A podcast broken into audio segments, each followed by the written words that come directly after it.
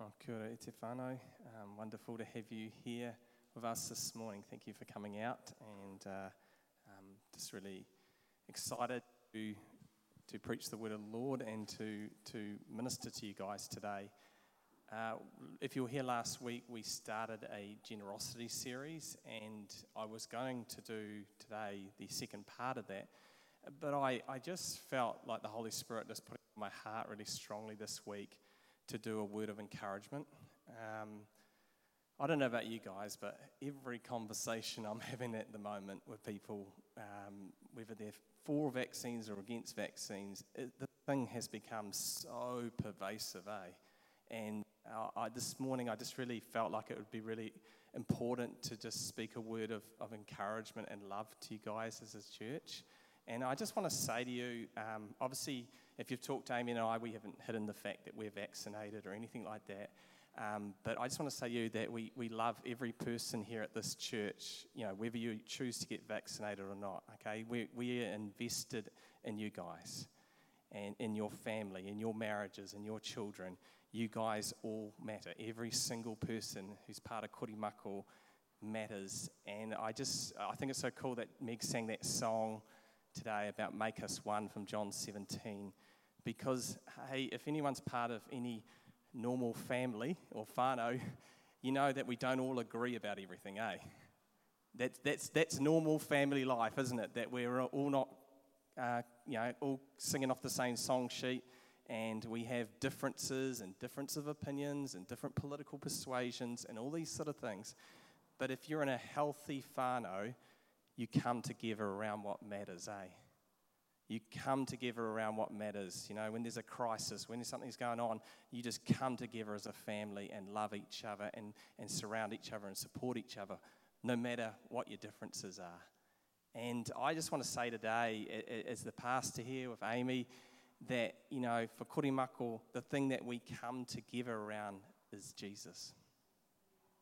He is the bottom line for everyone. You know, we, we, we might, if we had conversations, we'd probably find out we've got diff- we could have different theology about a lot of things, but the things that matter are about Jesus. Is Jesus Lord? Yes, He is. Amen. You know, did He come and die and rise again so that we could have life? Yes. Amen. This is the stuff that we can, can come together around as a church family and agree. And so I just wanted to say that because I'm just, I just want to just make it aware yeah, in Kiwi culture, sometimes you, you want to talk around things and don't want to really go to the heart of the matter. But man, it's just, it's become this huge thing. It's like, I'm like, I'm missing July. Anyone else missing July? Remember July? Like, what that was like? We, we were in this bliss. And I've thought about it because we're almost two years into this thing. Like in February, it will be two years since this has been going on and it up, turned the world upside down. But New Zealand had this interesting thing because of we were able to lock it down and we were able to stop it getting into the, our country, that we, we were basically in the eye of the storm for ages, weren't we? And it felt good, didn't it? We weren't wearing masks, we weren't, you know, I don't know, there wasn't even that many people scanning in and doing all that sort of stuff. It was like it was like something happening over on the other side of the world or even Melbourne or something, but it wasn't happening here in New Zealand. And like imagine just in the space of a handful of months, how our world has, you know, it's like it's this thing's just ramped up, hey? Like that's how I feel. I feel like it's just ramped up, like it's just been, you know, big things around vaccines, big things around vaccine mandates, big things around lockdowns and masks and what it's going to mean. And I think that that's given um, our society, but also the church, a lot of anxiety. It's put a lot of pressure on us, and it's consuming our thought life, isn't it? If we're honest. Um, if, if you're having an awesome time at the moment, well, hallelujah and, and praise you. Like, that's great.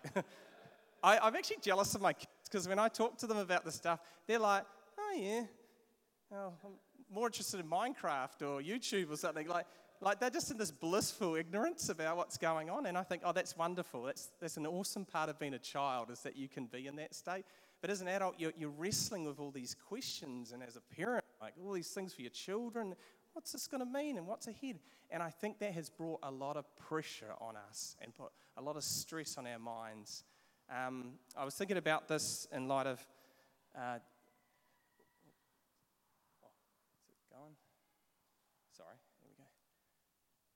I was just thinking about that in sense of that, um, that uncertainty and ambiguity that, that, that, that is around this thing. And I read this from this uh, lady, Maria Konnikova. She said, We want to eliminate the distress of the unknown. We want, in other words, to achieve cognitive closure. This term was coined by the social psychologist Arie Kruglanski, who eventually defined it as an individual's desire for a firm answer to a question and an aversion towards ambiguity, a drive for certainty in the face of a less than certain world. When faced with heightened ambu- ambiguity and a lack of clear cut answers, we need to know and as quickly as possible. And I, when I examine my own self, this is what I'm struggling with. I want to know. I want to know the answers. I want to know what's going to happen in a month's time, two months, six months. When's the end of this thing? When do, how do we get through all this thing? How do we navigate through the complexities of vaccines and traffic light systems and all this stuff that's coming across us? Like, how do we get through all this? I want certainty. I want answers. And and if you watch the, the media, you can see that people in our society are struggling with that, eh? They want answers from the government. They want to know what's going to happen, by what date. We need to know. Like, this is the pressure that is building in our society. And it's because we really struggle with ambiguity. We really struggle with uncertainty. I think humans are incredibly resilient people, and we can go through all sorts of things, but we, love, we want to know what's the game plan? Where's the pathway? How do we get out of this thing? And, and when we don't have that, man, it messes with our minds, eh? I was. Uh, reflecting on this uh, in the last sort of two years of this whole thing going on and also planning a church. And it made me think about this incident I had as a child. And uh, I, my, I went with my cousins. They, they had a, a beach house down in Hokio, um, just sort of the beach near Levin. And I went out with them to the beach and, and we went out swimming. And because uh, this was the 1980s, I was just there as an eight year old with my cousins looking after me. And it was a, uh, really stormy day at the sea. It was like really rough with all the waves and stuff. And I was out there swimming, and, and I, got, um, I got kind of overwhelmed by the waves. And I don't know if you've experienced this um, when you've been in the sea or maybe in a river when you get overwhelmed by the waves, overwhelmed by the current and, uh, and I started getting ragdolled. Like I, I remember it in my mind, just kind of like I was, it was like I was in a washing machine, and this wave would hit me, the first one, and then I, I went under the water, and, and I was just like spinning around. And, and I remember that feeling of, of trying to come up to the surface and trying to get just a little gulp of air, and then and, and you get a little bit of gulp of air, and you'd be trying to tread water, and then bang, this other wave would hit me, and another wave. And I was actually um, sort of separated a little bit from my cousins who weren't really looking after me. They was having a good time. and here I am, sort of effectively almost drowning, and I'm like freaking out. Like I had that fight or flight thing in full gear. Like, I'm like, this is it. I'm going to die. I'm going to drown. And I, I was swallowing seawater, and I was like freaking out. And I, I think I was probably praying or something. And somehow I got out of this thing. I somehow got to the, to the shore, and it was like one of those movies where you're, you know, like lying on the sand, just sort of all collapsed and sort of vomiting out sort of seawater, and sort of, oh my God, I've, I've survived. I've survived. And because it was the 1980s, I didn't tell anyone. I didn't go to Facebook. I just, I just, I just, I just went back to the house. I didn't even tell my mum and dad actually. I, I just, but I, I remember that feeling of feeling overwhelmed and just like you get your head just above the wave and then boom, another one would come. And um, yeah, when I've looked, when I've reflected back on this time, I, I've felt like it's been like that when I'm trying to get my head around everything that's going on, and then something else comes, and it's like, wow, this is this is hard. Like this is overwhelming. Like this is tough. Um, you know, that, they had that mental health campaign where they said it, it's okay to not be okay. And I, I, I think that's true for, for us. Like, it's, not, it's okay to be not okay. Like, this is not normal. It's not business as normal at the moment, and it's having an effect on us. And, and I, I found this tool um, when I was listening to a talk, and it was a psych- psychological tool um, which they call the window of tolerance. Now, part of this, it's basically saying when you're functioning well as a human, you're in the middle part. It's your optimal zone. You're feeling, you're feeling good. You, feel like you can manage life. You're calm. You're not tired. You're alert, but you're not anxious. And uh, we, can, we can go out of that window of, of tolerance, of being in that good place. We can go into two places the, the, the one at the top is a zone of hyper arousal. Now, this is where that I was talking about before that fight or flight thing kicks in. The adrenaline's pumping. You're feeling anxious. You're, you're not thinking straight. There's a lot of emotion. The engine's revving, you know, like you're, you're heightened and you're, you're worried and you're, you're overthinking things and trying to get this thing going. And, and, and that's this sort of like this fight and flight system that I was talking about. And then you can have the other one, which is this zone of, of hypoarousal, which is like a low. Now, in this one, it's like this basically, you just feel numb. It's, it's this place of apathy. It's just your body just wants to shut down and freeze. You know, this is kind of, kind of almost like one depression or, or feelings of just like, oh, oh, this is too hard. And you know, and as, as a Christian, as a pastor, I have to admit, I, I've been up and down that window a few times in the last two, two, two years. What about you guys? Anyone else experience some of that? Have you had experiences where you're like, man, this is hard, this is complex, this is difficult, and, and I'm trying to, I'm trying to read through all these news articles and work this thing out. Like, like I can work this thing out. I can, I can work out what's going to happen. But uh, the more I read, the more I get anxious, the more I get worried about, oh, how's this going to work and stuff. And then I've had moments where I'm like, oh, I'm at, oh, oh, that's it. I'm, I'm just going to watch a, a movie or TV series. I'm just, this is too hard. Like, this is too complex. Like, I'm just, I'm just going to check out here. And, um, you know, like, I've been working really hard to try and hit that middle place, that window of tolerance. And this is a, um, this is a psychological tool, it's not a Christian thing, but I believe like that place, that window of tolerance is where we're with Jesus. So it's that place where we can, we can cope with the stresses and the difficulties of life because we're with Jesus. And so when, when stuff comes across us, where the waves hit us, we have the ability to to come from a place of peace, uh, come from a place of love, come from a place of grace that only Jesus gives us. And I, I just feel this morning that the words Jesus wants to share to us, that the pastoral words that Jesus wants to say over us as a congregation and every person here are the following. From Matthew 11 28 to 30.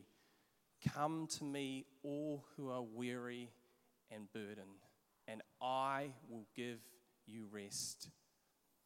Take my yoke upon you and learn from me, for I am gentle and humble in heart, and you will find rest for your souls.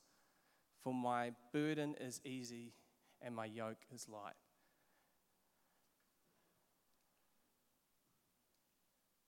And once again, just for the, the message version from the late, great uh, Eugene Peterson Are you tired, worn out, burnout on religion, or COVID, or stress, or whatever's going on in your life? Come to me. Get away with me, and you will recover your life. I'll show you how to take a real rest. Walk with me and work with me. Watch how I do it. Learn the unforced rhythms of grace. I won't lay anything heavy or ill fitting on you. Keep company with me, and you'll learn to live freely and lightly. And it's interesting to note that the first thing Jesus says out of that great passage is, Come to me. You know, the context of that passage is that at the time he's talking to the crowds. And the, these Israelites, these people, had, were in a society that was heavily religious. They, if you're familiar with the Bible, for the first five books of the Bible, it's called the Torah or the Pentateuch, and it's the, considered the law.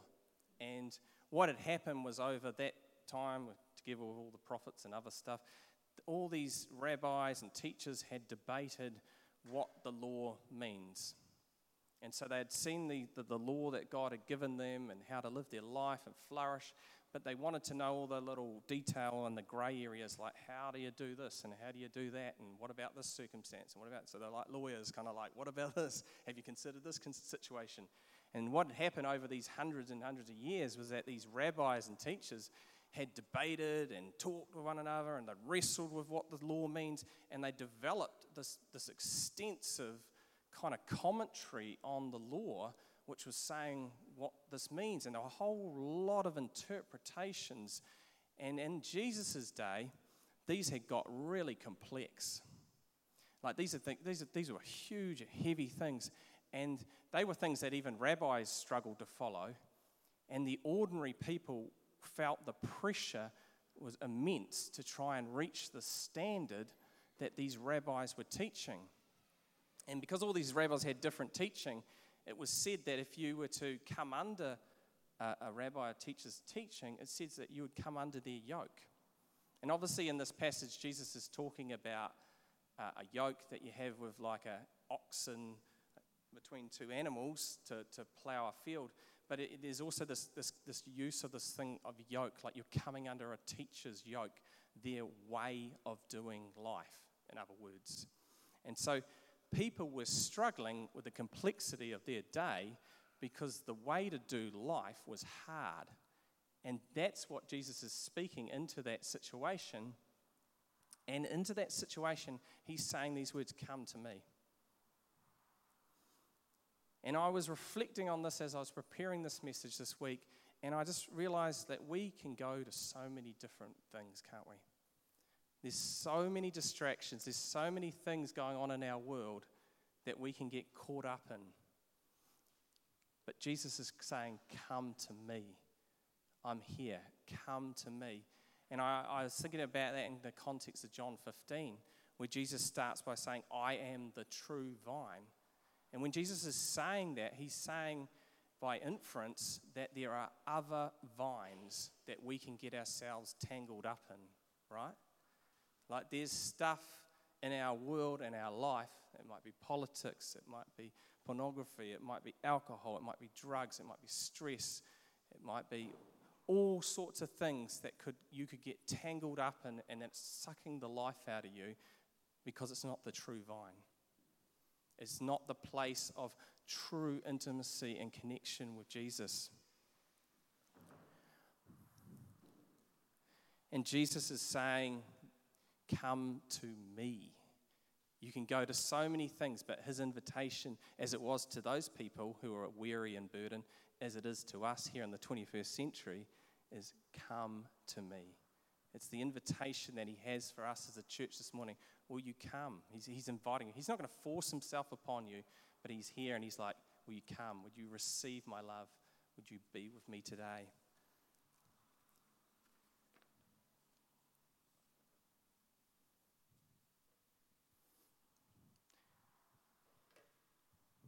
And as I said before about the yoke, Jesus is saying, Take my way of doing life upon you.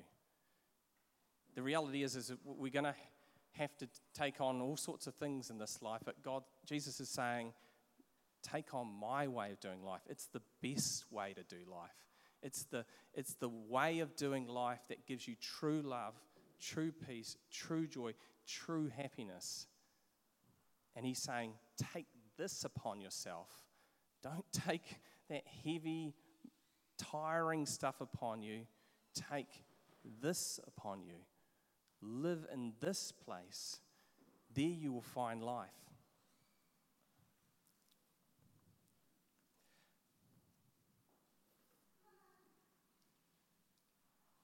Because as he says, his yoke is easy and his burden is light. And with this whole situation that we're in at the moment, and just I guess with anything in life, I'm struggling with the lack of control. Uh, I want to control the outcomes. I want to know what's going to happen. And, and I struggle to give that to God. I struggle to give it to God that, that He's on the throne, that He's in, in charge, that He's Lord, and that yeah, He knows what's going to happen, and just to trust Him in this season. And I, I, I love this quote by Dallas Willard. He said, What we must learn in his yoke beyond acting with him, and this is the best bit, is to abandon outcomes to God. Accepting that we do not have in ourselves, in our own heart, soul, mind, and strength, the wherewithal to make this come out right, whatever this is. He was writing this in the early 2000s, but I, I feel like it's a prophetic word for right now, eh? To abandon outcomes to God. It's, it's, in, it's in His hands. The future is in His hands. Our situation is in His hands.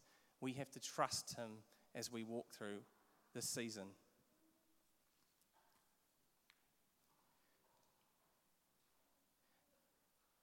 And He promises us, if we're in that place with Him, that He's going to give us rest. He says it twice in this past, these, these verses. He says, I will give you rest, and you will find rest for your souls. And uh, my, my normal idea of rest, if you go to the place in my brain where I think about my happy place, is, uh, is this place, Rarotonga. I was uh, lucky enough to go here about three, it was about three years ago, I think now. And uh, sometimes when the, you know things have been intense or going hard, I've actually had this like just in my head. I've just imagined myself on a scooter there, like like no problems. Like I'm just on my scooter. It's a beautiful day. no politics, no issues, no, nothing going on, no stress. You know, sort of. But but when I reflect, when I when I think about it, you know, I know if I stayed there no, and, and just rest assured, I haven't been looking for pastors' jobs in Rarotonga or anything. You know, like I'm very happy in what I'm doing. I love this, but but I know, like, if I was to live in this tropical paradise with no problems, that I'd still have problems because I'm me. there was this uh, great book written by this guy Mark Sayers, and he said the trouble.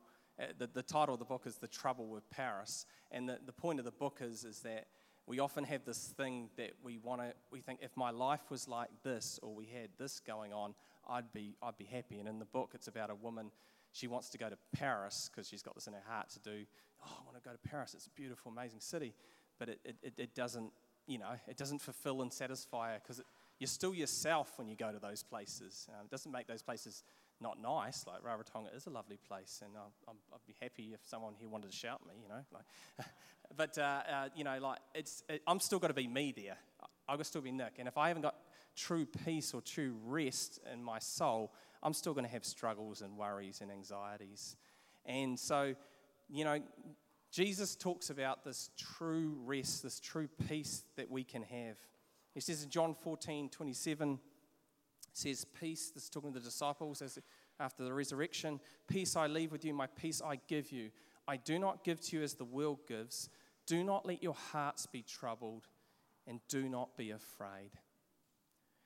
See, the peace that Jesus gives us is that peace where we can be in that window, that, that, that a place of abiding in John 15 with Him, where we can deal with any circumstance.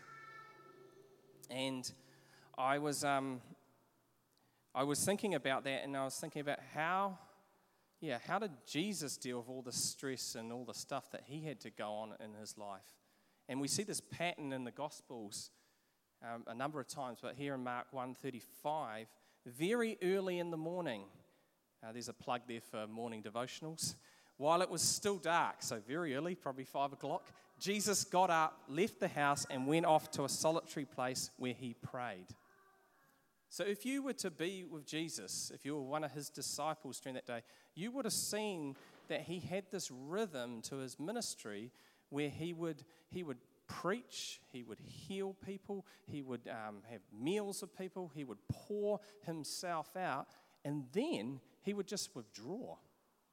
He would just go into these quiet, solitary places and be with the Father and pray, pour his heart out that he would fill up his tank with God the Father.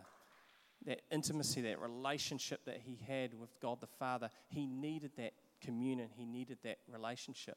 Now, if he's the Son of God and he needed to pray and needed to be in relationship with the Father, how much more do we need to be with, with God and spending time filling up our tanks?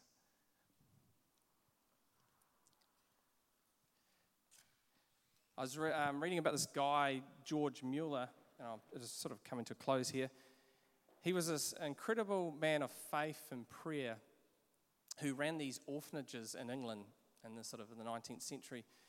And he never asked directly for money, but he, in today's terms, he basically raised millions and millions of dollars for these orphanages and for this ministry. And the key to his success was that he was just an incredible prayer. he just spent hours and hours of prayer and time with the Lord.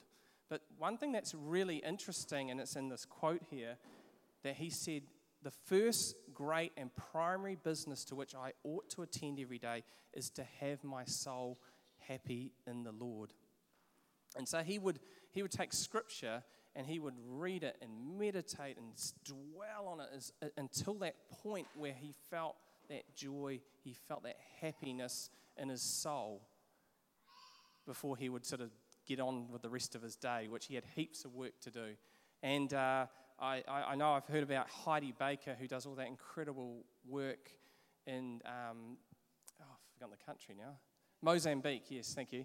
And um, people, she, I think she's, she's known for speaking in tongues for, you know, two hours every morning or something like that. And someone, I think, said to her, oh, how can you do that with all the work you've got to do? Because she's got a full plate of like ministry and everything that she's doing. And she says, I can't do what I do unless I'm spending that time praying for two hours with the Lord. There, there's something about building, uh, as like Bernard Clairvaux said, building a reservoir inside of us so that we can go out into our day. You know, like today, I, I really feel like there's an opportunity, and I'm going to do that in a minute at the end of our my, my message to pray for you guys and to encourage you because I feel like Jesus just really wants to just pray and encourage you this morning because this is a this is a hard and difficult season and, and you need to have that that love and that peace uh, flow into you. But Monday's coming. So you can walk out of this place today, eh, and feel great and just be encouraged and prayed for and just like, oh, Jesus is Lord. But the alarm's going to go off tomorrow morning, isn't it? And you're going to be at the office or the work site and you're going to be sitting in that boring meeting or you're going to be dealing with things and people are going to be talking about all this complexity and stuff that's going on and you're going to you'll be like where's that joy? Where's that happiness? Where's it gone? It's gone. It's gone. Where is it? So my encouragement to you today is I'd love to uh, ask in the team to team leaders to pray for you and encourage you, but I encourage you, you know, just as Jesus did, withdraw, spend that time getting your soul and your your your heart happy with the Lord, and then you will go into your day with that reservoir of God's presence and His love to go into every situation and to carry, as Milton Friedman, this rabbi and um, counselor, the non anxious presence. That, that this is what we carry when we're filled with the love of the Lord and the peace of God. We carry into those stressful situations and conversations and complexity the, the non anxious presence of Jesus. What a wonderful gift that we have for our families who might be fighting over these things. What a wonderful gift that we have for our work colleagues who are struggling with these things. What a wonderful gift we have for Palmy to be the non anxious presence. That korimako would be the non anxious presence of Jesus because we devote ourselves to being in his presence and getting our souls happy with him.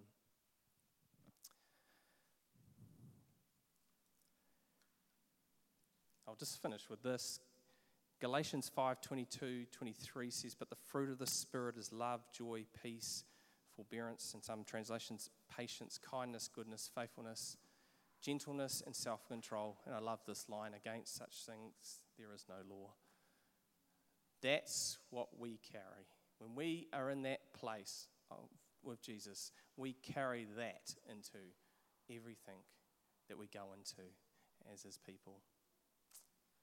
Why don't we stand?